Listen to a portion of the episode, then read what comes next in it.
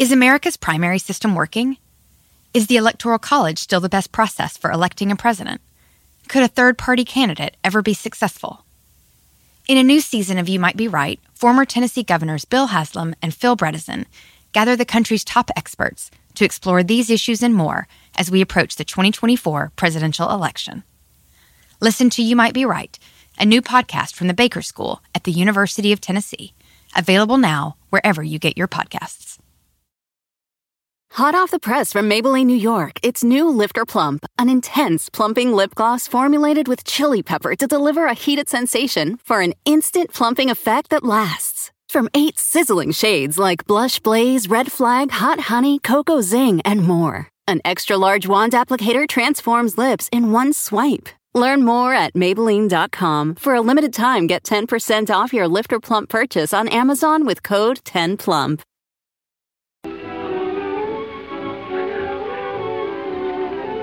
Well, I want to be alone. where have you been? I suppose I can cancel the Vienna contract? I just want to be alone. You're going to be very much alone, my dear madame. This is the end. For five days in November, in the year 1990, thousands of people streamed into Sotheby's auction house on York Street and 72nd Street to view the possessions of a mysterious lady who had lived just one mile south of here, next to the residential enclave Beekman Place. The objects on display ranged from important paintings by great Impressionist masters to old wooden furniture and a strange array of porcelains, including a perfume bottle in the shape of a wizard. This was no ordinary estate sale, for the deceased owner of these objects was no ordinary woman.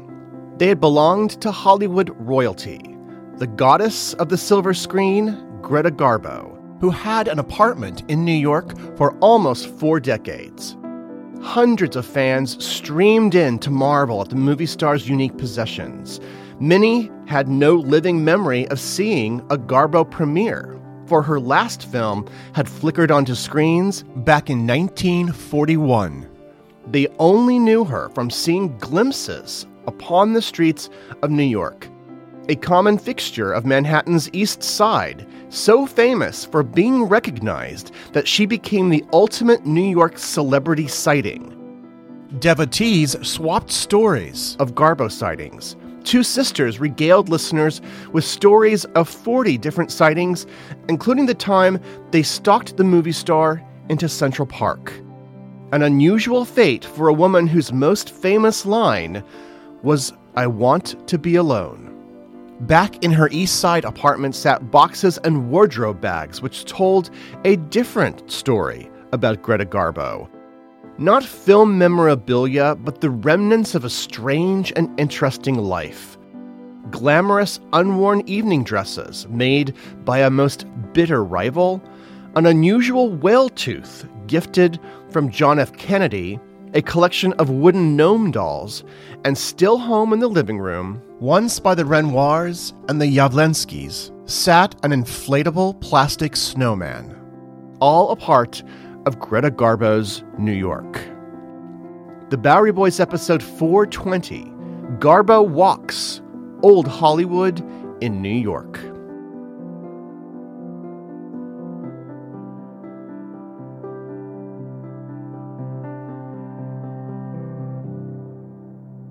Hi there, welcome to the Bowery Boys. This is Greg Young. And for my last solo show of the year, I wanted to look at a more abstract aspect of life in New York City the street and the sidewalk. Most of the time, we're speeding along with the rest of the other New Yorkers, never soaking in the extraordinary city surrounding us. But for a very select few of us, city walking is a ritual of serenity. Nothing clears your head quite like a long walk along the waterfront or through Central Park or just weaving a meandering path through a neighborhood unknown to you. In 1951, author Alfred Kazin, a prolific stroller, wrote the book A Walker in the City about his experiences of taking in city life through regular long walks. Quote, I have made a point of entering into a personal journal my daily experiences of city life, reflecting the passion of a lifetime. watching New York, taking it all in as one walked about, recognizing at every step that one was privileged to be moving on one of the central stages of the modern world. In 1953, two years after Kazin's book was published, a woman who would become known as perhaps New York City's most famous walker moved into an apartment tower on the east side of Manhattan. This was Greta Garbo, one of the greatest actors of the early Hollywood screen, a nearly mythic film presence who had not made a movie in over 10 years by the time she unpacked her things in a new apartment near Beekman Place, her view overlooking the East River. Garbo did things differently than other actors. She was indifferent to the spotlight and committed to living as she saw fit. Garbo lived on 52nd Street for almost half her life, and her two favorite pastimes were collecting artwork and walking. Walking everywhere, either by herself or with a chosen companion. Showing up at your doorstep one day, asking if you'd like to join her on a jaunt through the park or down Fifth Avenue. In attempting to live her life freely, however, she opened herself up to the intrusive behavior of others. Some obsessed with her as a screen goddess, others simply gravitating to her elusive reputation. By the 1970s and surging into the 80s, Garbo sightings became a popular urban scavenger hunt. You had Bigfoot, the Loch Ness Monster, and Greta Garbo, the four leaf clover of celebrity sightings, except they happened pretty often. Somebody once told me, actually, that you were considered a real New Yorker in the 1980s if you had seen Garbo at least once.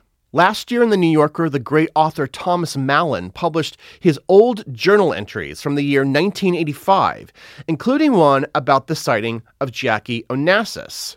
Quote, Anyway, I ranked it just beneath my Garbo sighting. Garbo never really got used to this exactly, and the media continued to misinterpret her reticence at being constantly followed. She was variably described as haggard, miserable, and reclusive. Newsday in 1983 described her as, quote, childless, never married, and in the winter of her life. What was this obsession all about? What drove people to scour the East Side, looking at every hunched old woman in a floppy hat and trench coat, hoping to catch a glimpse of the most legendary face in Hollywood history.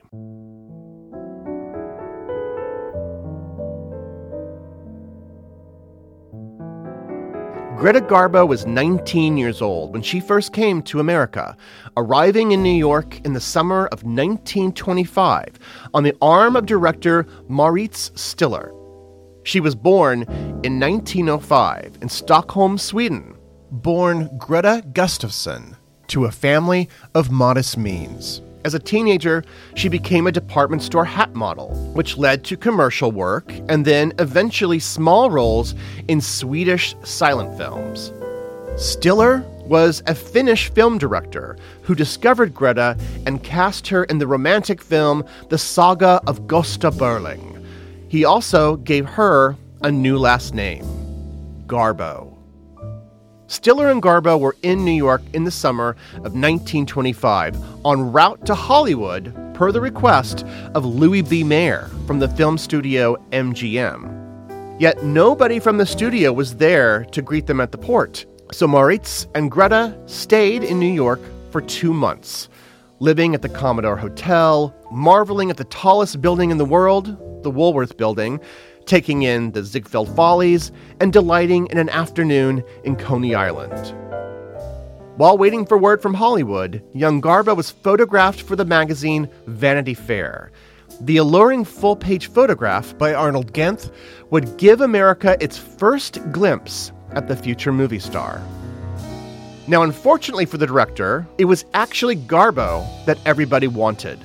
In the world of Hollywood silent films, stars didn't need to speak English very well. They only needed to command the screen, to evoke great emotion through dramatic expressions upon their starkly painted faces.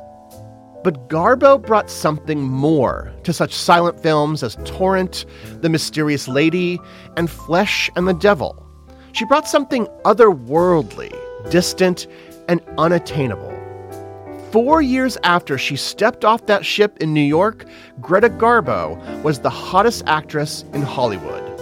The press was obsessed with figuring out her allure, deciphering her screen presence as though she were a force of nature. In 1929, the Sacramento Union ran a full page article with the headline Explaining the Mystery of Greta Garbo. Quote, What constitutes the Swedish star's fascination? Is it beauty? Is it dress? Is it mystery?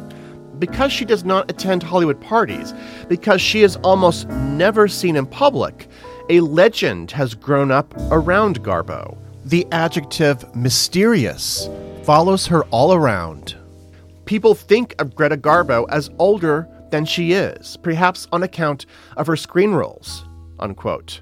But when that article was written, Garbo was only 24 years old.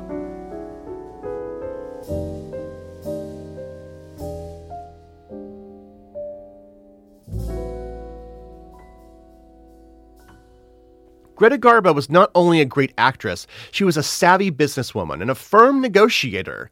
She knew what she was worth, and by 1928, she was paid as much as her male co stars. She also happened to be incredibly good with her money and lived a comfortable but not lavish lifestyle in Hollywood. But the industry she found herself in would soon face a serious crisis. In 1927, the film The Jazz Singer brought sound to the movies, quickly spelling an end to the silent film era and to the careers of many of its stars, those with great faces but inadequate voices. Garbo continued making silents as late as 1929. Her film The Kiss, which did include a synchronized orchestral score, was released a few weeks after the stock market crashed. The world was truly changing. So, would Garbo make sense in a world of sound? The studio leaned into the anticipation. What did Greta Garbo sound like? Her fans would find out in the 1930 MGM film Anna Christie, based on a Eugene O'Neill play set on the New York waterfront. The studio promoted it with the slogan Garbo Talks the sound of her voice would be an event, and New Yorkers would first hear it at the Capitol Theater. Filmgoers walked into the theater under banners heralding, Hear her talk. At last, her fans cast their eyes and ears upon Garbo, playing a fallen woman, estranged from her fisherman father, garbed in a bedraggled dress. In her first spoken line, she ordered a drink. Give me a whiskey. Ginger ale on the side. And don't be stingy, baby. Well, shall I serve it in a pail? Advertisements declared Greta Garbo talks, and you are held spellbound, fascinated by the rich melody of her low pitched speaking voice, captivated by the magnetic allure of her breathtaking beauty, thrilled by the intensity of her dramatic acting. She had survived, but so many stars had not. Her date with the microphone. This publicity boosted her career even further. During the height of the Great Depression, she became one of America's most popular movie stars, and soon she was even the highest paid actor in Hollywood. The glittering sets and glamorous locales of her pictures proved a welcome distraction from the grueling reality of the Depression from Mata Hari, where she played the famous exotic World War I spy, to the all star romp Grand Hotel, which became Garbo's biggest box office hit. It also won the Oscar for Best Picture and also contains the line of dialogue most associated with her I want to be alone. In 1933, she gives an extraordinary performance and offers a master class in screen presence in the film Queen Christina about the 17th century Swedish monarch. She acts opposite her frequent leading man and former lover, John Gilbert, whose career would not survive much further into the world of sound pictures. Yet, In a way, she was both a leading man and woman in the film, and her bold portrayal, seasoned with lesbian overtones, is one of the great screen performances from the bawdier pre code era of Hollywood. I want for my people security and happiness. I want to cultivate the arts of peace, the arts of life. I want peace, and peace I will have.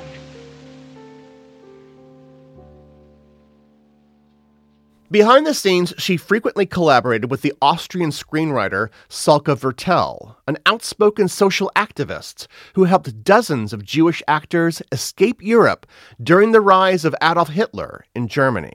Viertel had written the screenplay for Queen Christina, as well as Garbo's next two films, The Painted Veil and Anna Karenina. Yet Garbo's greatest artistic triumph would come next the 1936 Camille, based on the novel by Alexandre Dumas, regarding a courtesan caught between the wealthy Baron de Varville, played by Lionel Barrymore, and the penniless but beautiful Armand, played by Robert Taylor, all the while suffering from consumption. She puts to film the greatest coughing into a handkerchief scenes ever made. Perhaps your life will cure me. Nothing else seems to. I believe you're sincere at least. After all, when one may not have long to live, why shouldn't one have fancies? You see, I'm not laughing anymore. By this point, she was known as the most serious actress working in Hollywood, and her box office, as a result, began to slip. The world, by this point, needed a few laughs. And so, borrowing from the studio's successful Garbo Talks campaign, they now declared Garbo Laughs. Of course, she had laughed in a lot of her movies, but in the 1939 comedy Ninotchka, the laughs were front and center as Garbo played an overly serious Russian special envoy. What's that? It's a hat, comrade. A woman's hat. How can such a civilization survive which permits their women to put things like that on their heads? Won't be long now, comrades. The film was a raging success. Garbo was nominated for an Oscar. And if this worked, why not another? And so in the 1941 film, Two Faced Woman, Garbo laughs again, and she dances, the rumba, in an ill conceived attempt to Americanize her image, playing a ski instructor and her fake twin sister. Don't ask, you don't need to see this one. One week after its theatrical release, the Japanese attacked Pearl Harbor, leading to the United States' entrance into World War II. Garbo's considerable international appeal had now evaporated, and American audiences didn't seem very interested in European actors. Moviegoers now wanted Mickey Rooney and Judy Garland. And so Two Faced Woman, released in 1941, became Greta Garbo's final film. Her contract with MGM was terminated. She never officially retired, but she could never find another suitable project. In the late 1920s, critics described her as un American, which was a compliment at the time, highlighting her exotic screen presence. But by the 1940s, that no longer sold. Throughout the decade, tired of the spotlight of the constant reminders of failure that surrounded her in Hollywood, Garbo would start spending more time in New York, living out of hotels and friends' Park Avenue apartments. Even at this moment, a glimpse of the actress seemed to captivate people. From the 1946 Manhattan Moods column in the Buffalo News, quote, Often Park Avenue pedestrians note a woman walking along alone, generally with her face concealed. The turning of heads is due to the fact that there is something familiar about her. There should be, since her name is Greta Garbo, and it wasn't so long ago that she was among the movie greats. And thus begins the star's longest running performance as a ghost from the past perpetually hounded, shadowed, and stalked for the rest of her life.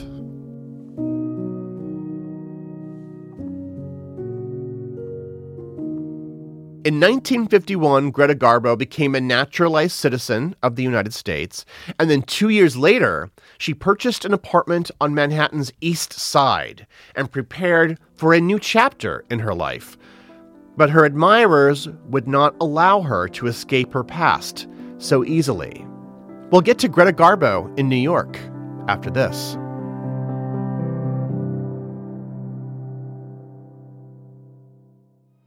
Listen to the New York Historical Society's podcast, For the Ages, hosted by David M. Rubenstein, engaging the nation's foremost historians and creative thinkers in conversations on a wide range of topics on the people who have shaped America.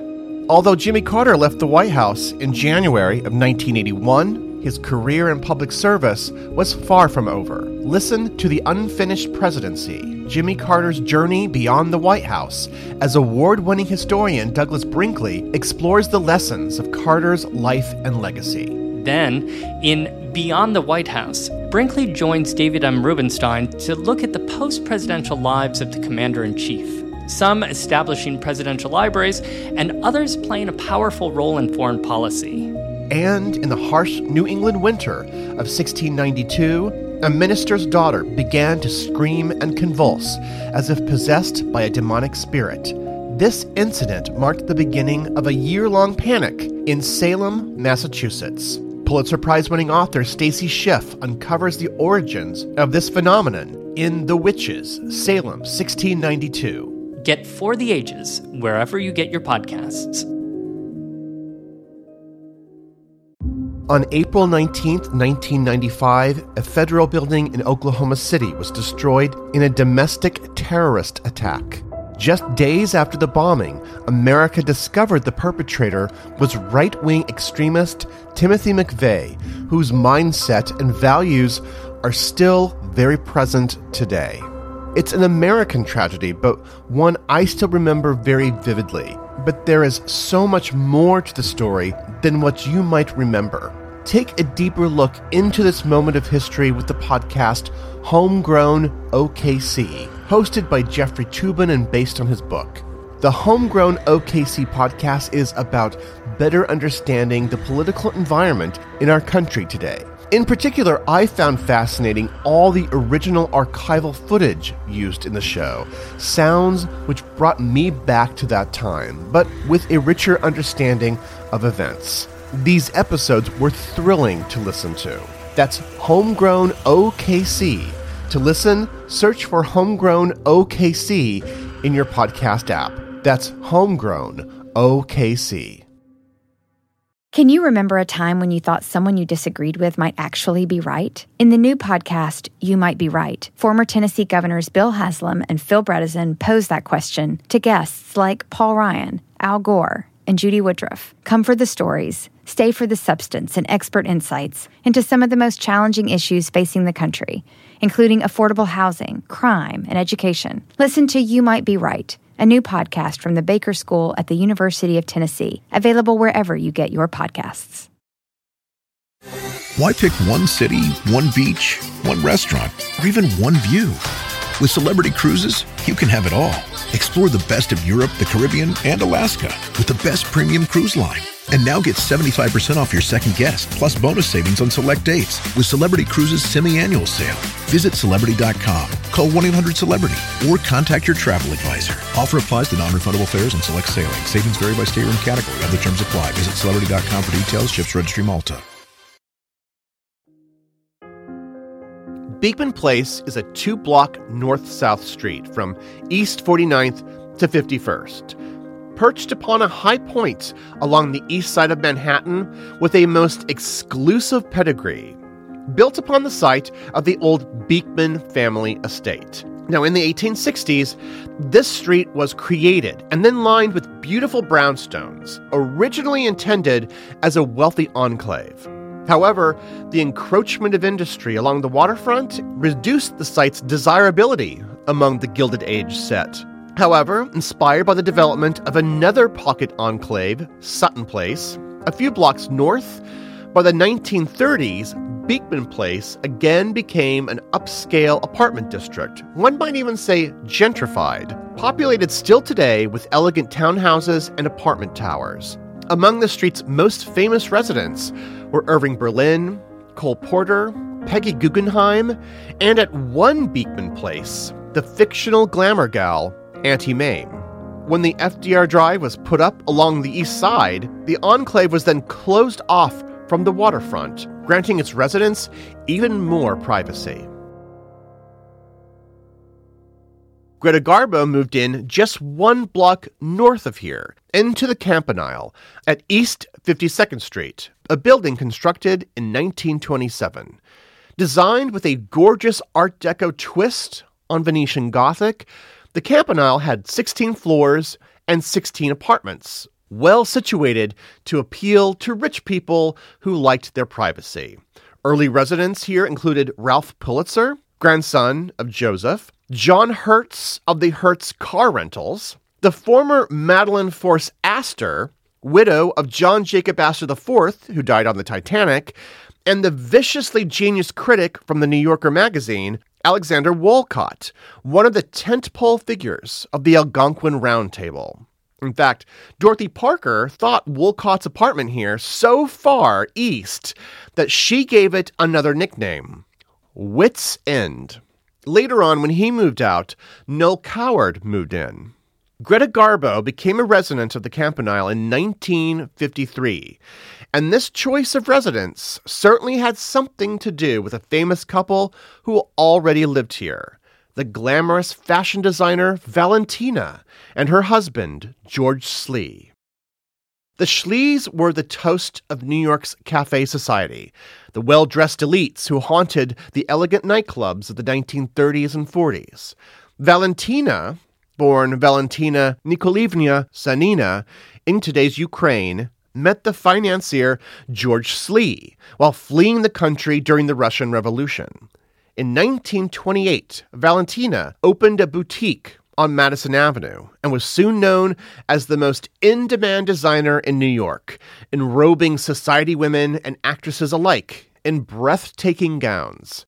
In 1942, Garbo came in for her first gown fitting and instantly became friends with Valentina and her husband, whom she seemed to fancy even more.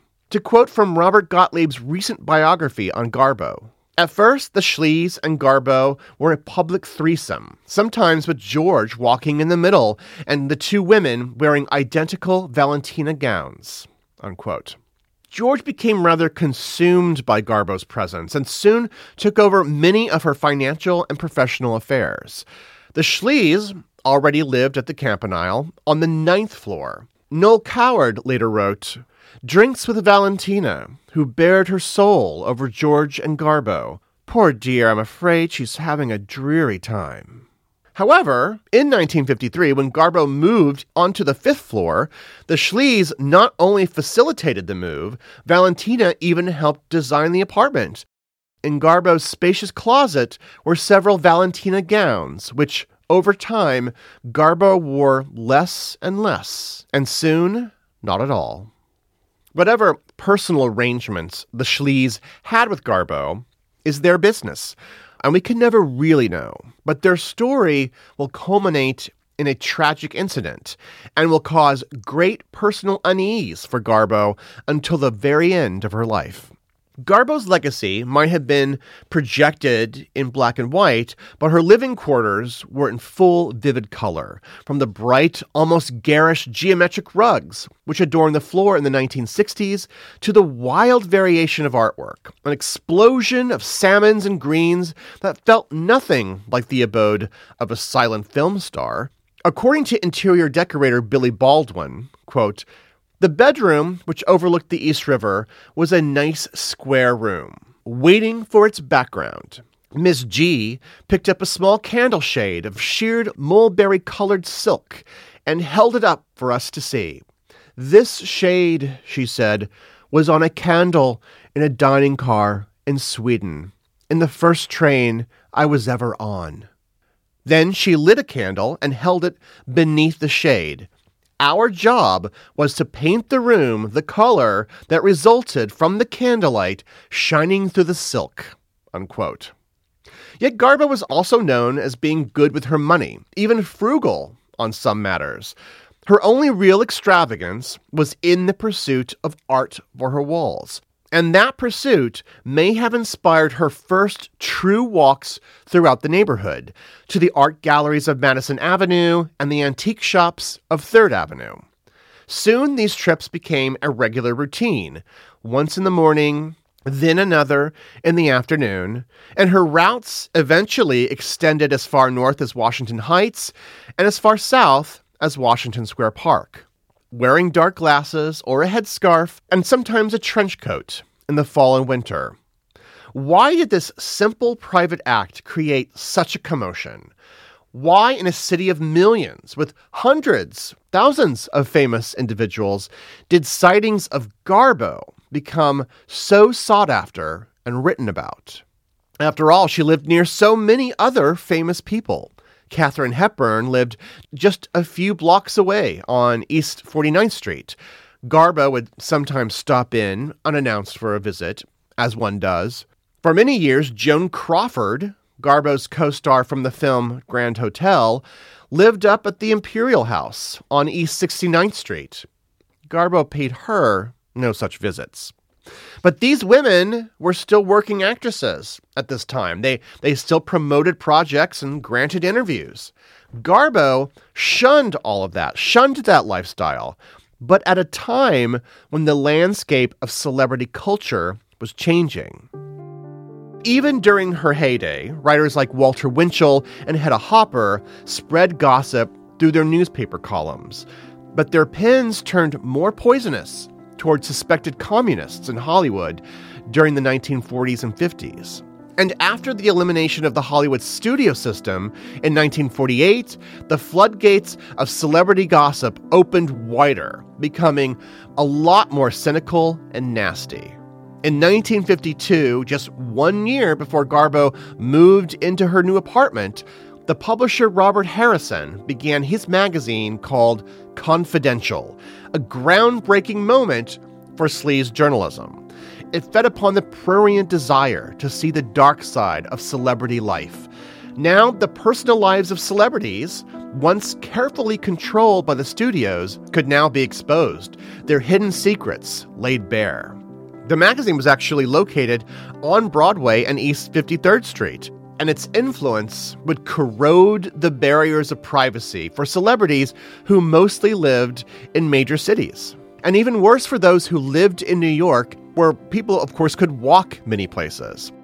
Now, while Confidential would turn its sights on current in demand celebrities, in 1953, for instance, they exposed the sordid secrets of Marilyn Monroe and Joe DiMaggio, the magazine would popularize a need to see the downsides of fame the actresses without makeup, the cracks in the mirror, the faded glamour of the formerly famous. And that, unfortunately, is what Garbo would encounter. Over time, she would be hounded by onlookers eager to see a fallen movie star. An AP writer described her as, quote, a lonely beauty who is a screen's leading legend, but today is almost a phantom. Unquote. Adding to the press's animosity of her was the fact that she never signed autographs and would mostly run away when fans pursued her on the street. Sure, she could have spent all day regaling fans of stories from old Hollywood and taking photographs. But when does it end? Eventually, her casual dressed down appearance became the recognizable version of her. And yet, she never stopped living her life, although she preferred having a steady stream of companions next to her, as much for the company as for the protection. She made one of her many appearances in Walter Winchell's column on November 3rd, 1963. Quote, Greta Garbo was back from Europe striding along Lexington Avenue without her famous floppy hat disguise. Just 10 days later, on November 13th, Garbo, along with Valentina and George Schlee, were actually invited to the White House for dinner with President John F. Kennedy and his wife, Jackie. After a lovely time, Garbo got a tour of the White House. Then Kennedy, who was transfixed by her, did something kind of odd he gave her a gift a decorated scrimshaw, or whale's tooth as a memento. A few days later, on November 18th, Garbo sent a thank you letter to Jackie. I shall forever cherish the memory of you, the president, and the evening. Signed, Greta Garbo. Four days later, John F. Kennedy was assassinated in Dallas, Texas, a national tragedy that emphasized the dangers of living so fully within the public eye. Jackie would eventually make her home on the Upper East Side, staying there even after the death of her second husband, Aristotle Onassis. Jackie, as well, faced the relentless attention of the public and dogged photographers, which would stalk her as she walked through the city. These two icons would often be compared. From the New York Times, 1976, Jacqueline Onassis remained Sphinx like, Garbo like, our most tantalizing, most exasperating celebrity. Unquote. Unlike Jackie, however, Garbo had no Secret Service detail. In fact, despite her wealth, she had no security, only an occasional walking companion through the streets of New York. And yet, still, through it all, she kept walking.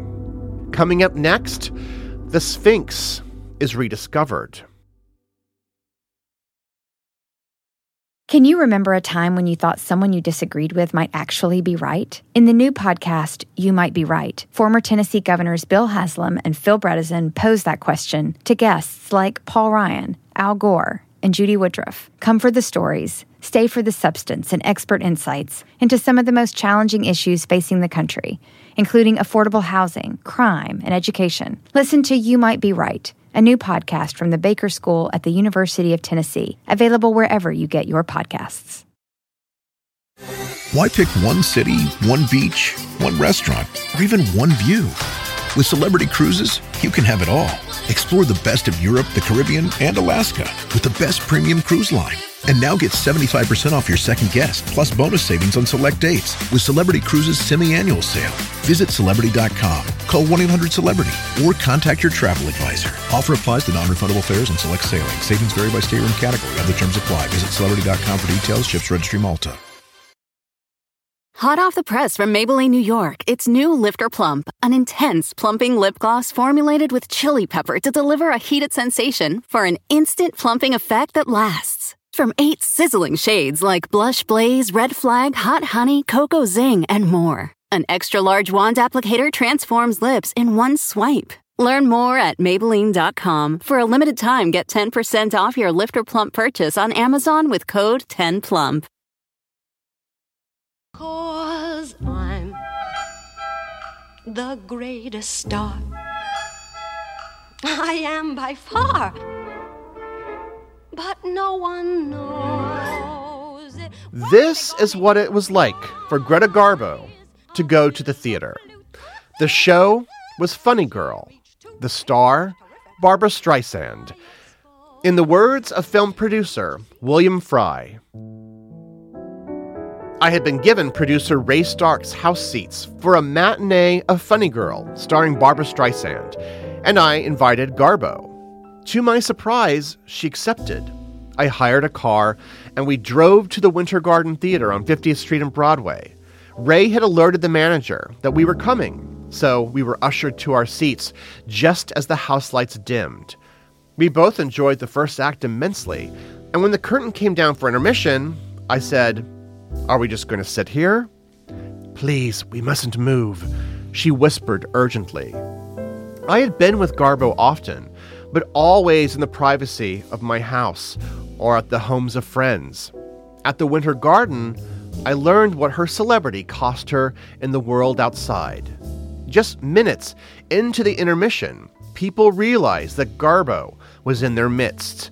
An audible buzz began to surround us. People walked down the aisle and crossed to the row in front of us, staring and talking and pointing. Trapped in a crowd soon numbering about 50, Garbo panicked.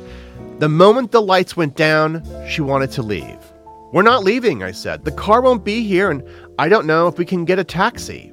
Just enjoy the show, and before the curtain comes down, we'll run up the aisle and get out. But Garbo liked the second act even more than the first, and when the curtain did come down, I couldn't get her out of her seat. She applauded and applauded, and didn't seem to mind that the aisles were again jammed with people gawking at her. When we got to the street, the car was waiting.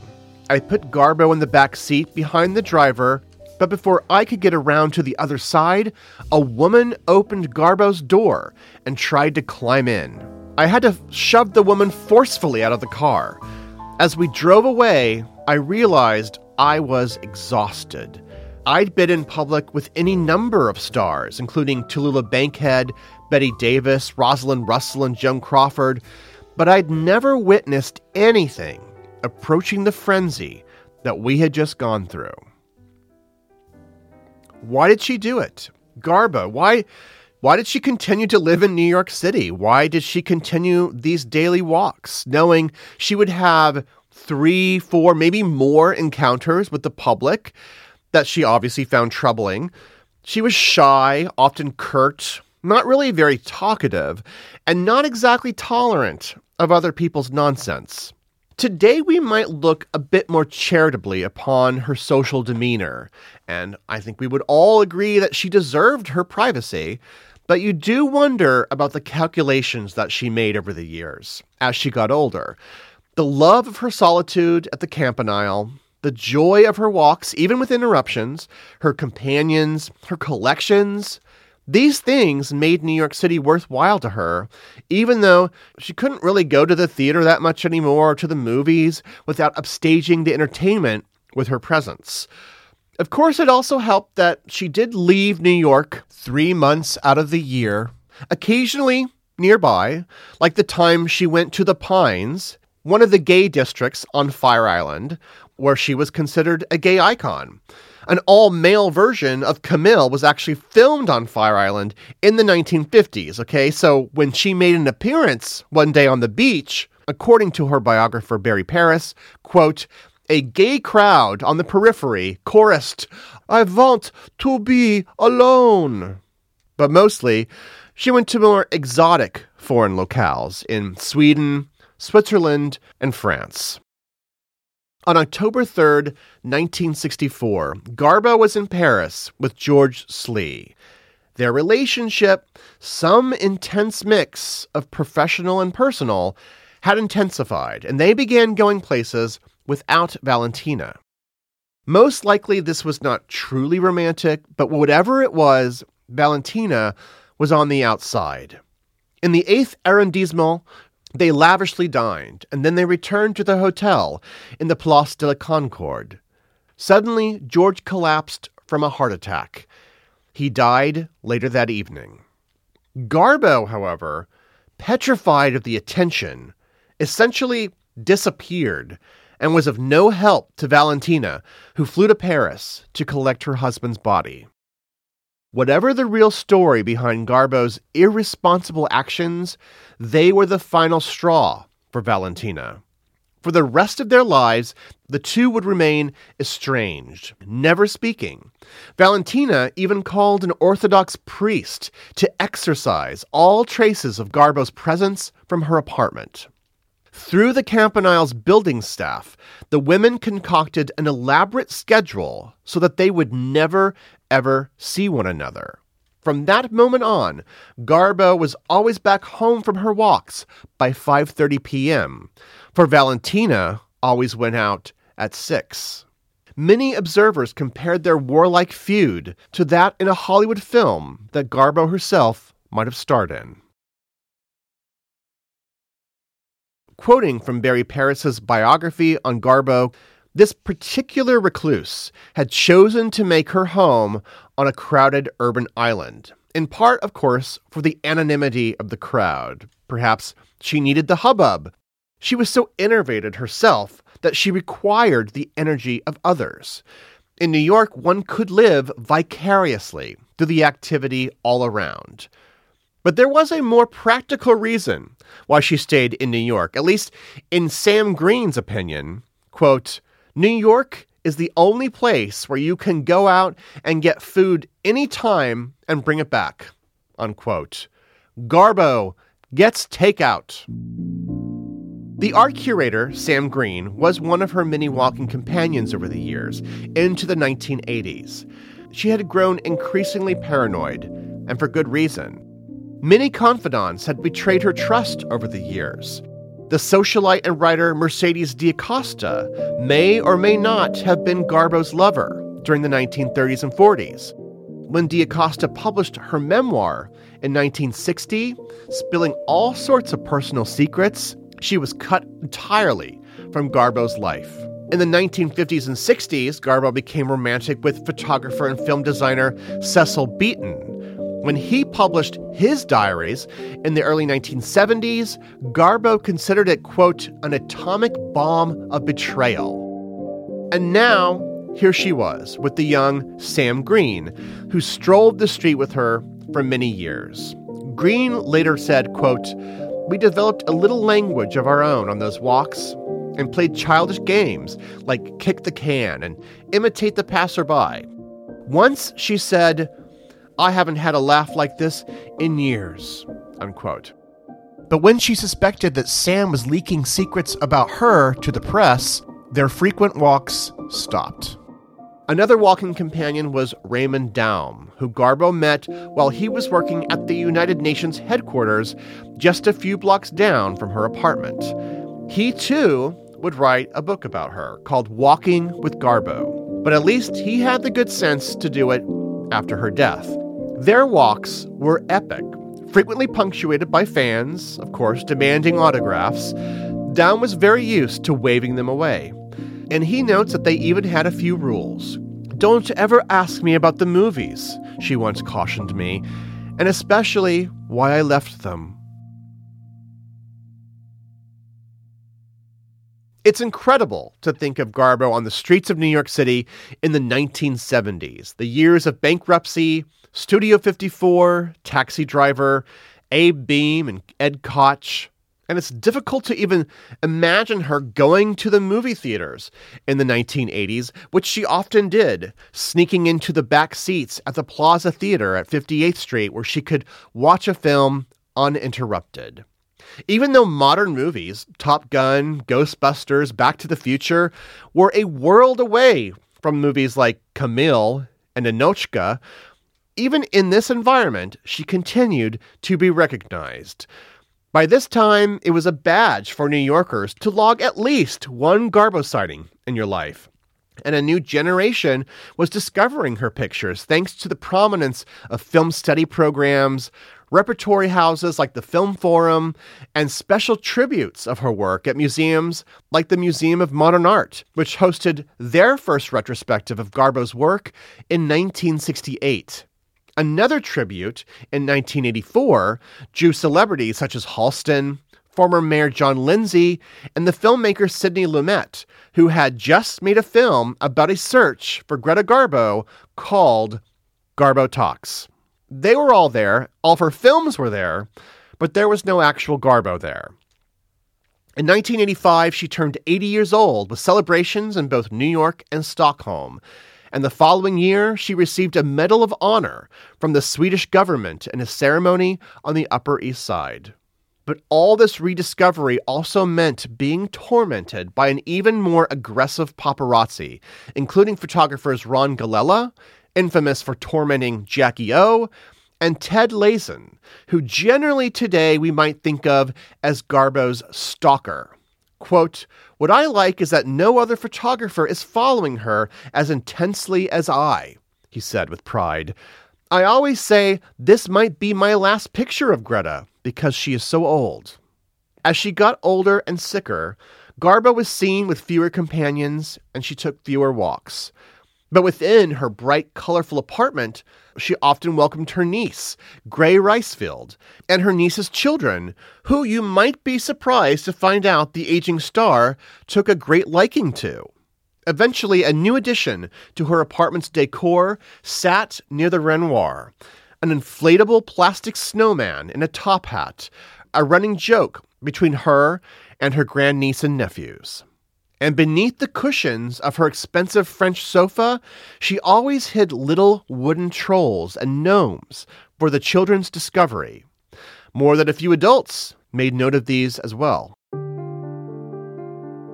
On September 14th, 1989, her neighbor and rival, Valentina, died in her apartment, age 90.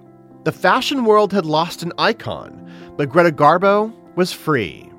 Unfortunately, though, there were no more long walks for her. She began taking limousines to the Rogosin Institute three days a week for dialysis treatments.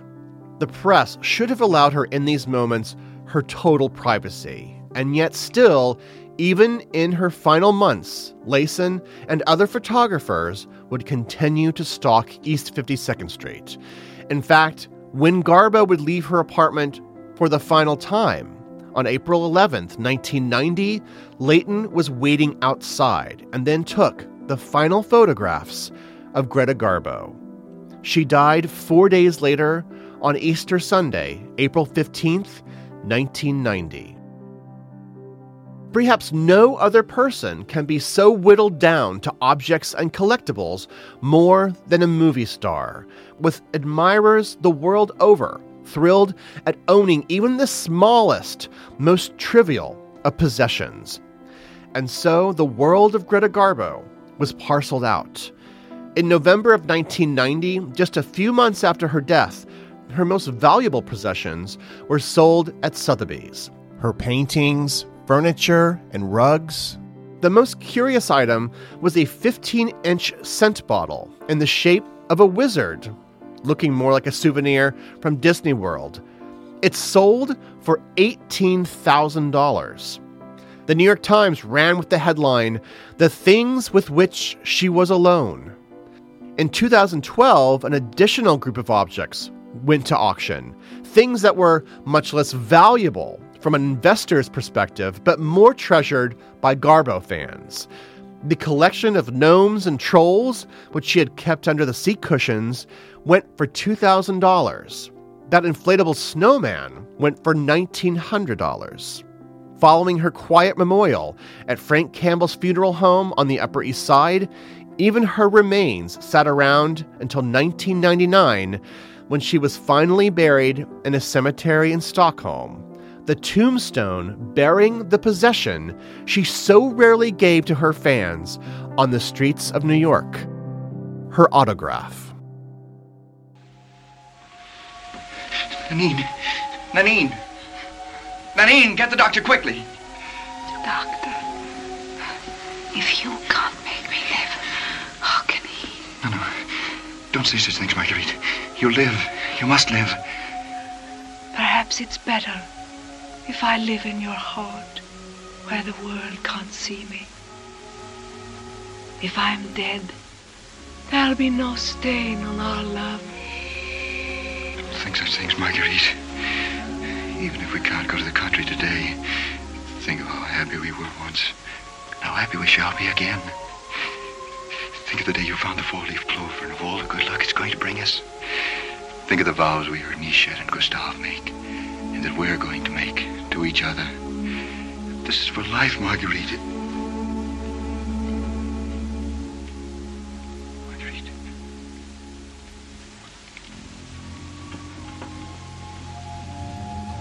Marguerite. Don't leave me. Marguerite, come back. Come back.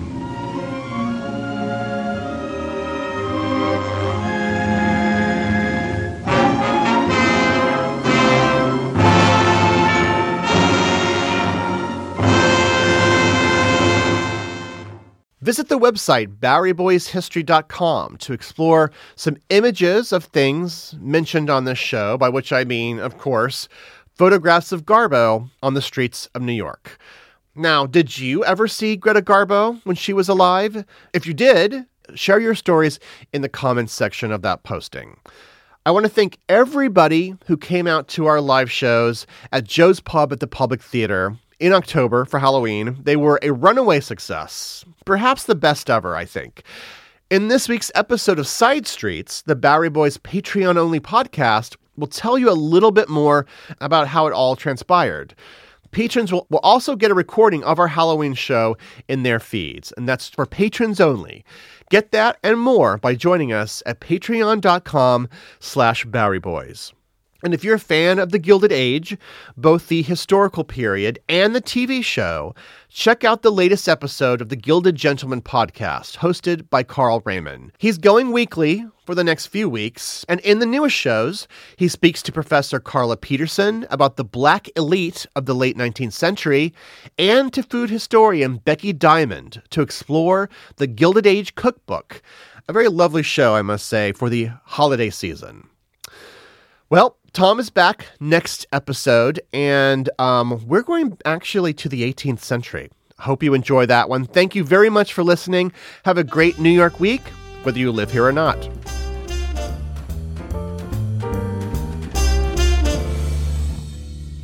Hey everyone, this is Tom. Just a quick note that season 2 of HBO's series The Gilded Age is now live on Max, and that means so is the official Gilded Age podcast, which I'm hosting along with Alicia Malone from Turner Classic Movies. Every week, we dig deep into the drama and the history behind what you see on your screen. If you like the Bowery Boys, the Gilded Age TV show and podcast is made for you. Listen to HBO's The Official Gilded Age podcast on Max or wherever you get your podcasts. Is America's primary system working? Is the Electoral College still the best process for electing a president? Could a third party candidate ever be successful? In a new season of You Might Be Right, former Tennessee governors Bill Haslam and Phil Bredesen gather the country's top experts to explore these issues and more as we approach the 2024 presidential election. Listen to You Might Be Right, a new podcast from the Baker School at the University of Tennessee, available now wherever you get your podcasts.